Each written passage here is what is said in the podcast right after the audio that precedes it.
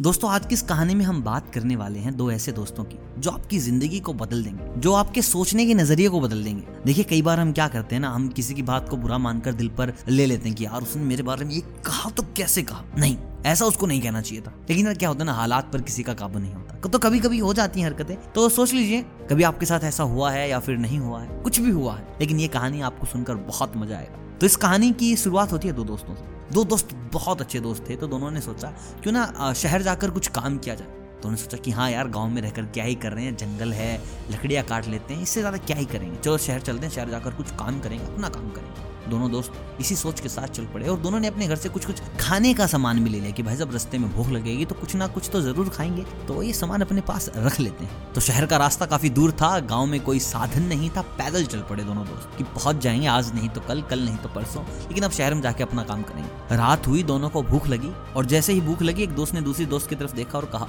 क्या है तेरे पास? मैं तो लड्डू लाया हूँ, तू क्या लाया? मेरे पास भी कुछ लड्डू है। दोनों को काफ़ी भूख लगी थी और दोनों के पास दो दो ही लड्डू थे।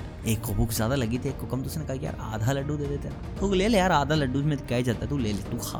तो उसने ढाई लड्डू खाए, डेढ़ बज गया। तो उसने कहा कि यार मैं एक और खा लेता हूँ, मुझे ज़्यादा भूख लगी। तो उसने कहा, तू एक और खा ले। तो बस उसने एक और खा लिया। और मैं सुबह खाऊँगा, मेरे लिए छोड़ दे, मैं सुबह खा लूँगा, मुझे भी भूख नहीं रात को उसने वो भी खा लिया, बचा। मतलब कि वो चारों लड्डू खा गया और सुबह उसके लिए कुछ भी नहीं बचा। जैसे वो सुबह उठते हैं, उसने कहा था भूख लगी है, वो लड्डू बचा हुआ देना जरा। और यार, मैंने तो सारे खा लिए। वो हैरान हो गया कि, यार, तूने चार लड्डू खा लिए, तुझे पता था ना कि मैं भूखा हूँ? तो इस बात को लेकर दोनों में झगड़ा हो गया क्या तुझे शर्म नहीं आई, थोड़ी बहुत भी क्या कर रहा था तूने मेरे लिए कुछ भी नहीं छोड़ा? और गुस्से में एक ने रख के चाटा मार दिया। उसे थोड़ा बहुत बुरा लगा कि, यार, मैंने इसका सारा खाना खा लिया, लेकिन इसको मेरे को ना चाटा नहीं मारना चाहिए था। खाने को लेकर मार पिटाई कौन करता यार? और जैसे उसने चाटा मारा, उस साइड में बैठ यार ये क्या कर दिया इसने? और उसने मिट्टी पे लिखा कि मेरा दोस्त बहुत बुरा है। और वहाँ से चल पड़ा। आगे चलते रहे चलते रहे। थोड़ी देर के बाद एक खाई आई और उस खाई को देखते हुए वो दोनों डर गए। एक ने दूसरे को बोला कि पहले तू जा। उसने कहा पहले मैं चला जाता हूँ। वो निकल गया। दूसरा जाने लगा तो वो फिसल गया और वो जैसे ही फिसला, पहले ने जंप करके उसको बचाया और जैसे उसको बचाया, वो वहाँ से निकलकर एक पेड़ के पास पहुँचा और पत्थर उठाया और उस पेड़ पे लिखा कि मेरा दोस्त बहुत अच्छा है। ये देखकर वो वो सोचने पर मजबूर हो गया दूसरा दोस्त यार मैंने इसको चाटा मारा तो इसने यहाँ पे लिखा मिट्टी पे कि मेरा दोस्त बहुत खराब है। अब मैंने इसकी जान बचाई तो लिख रहा है पेड़ पे कि मेरा दोस्त बहुत अच्छा है।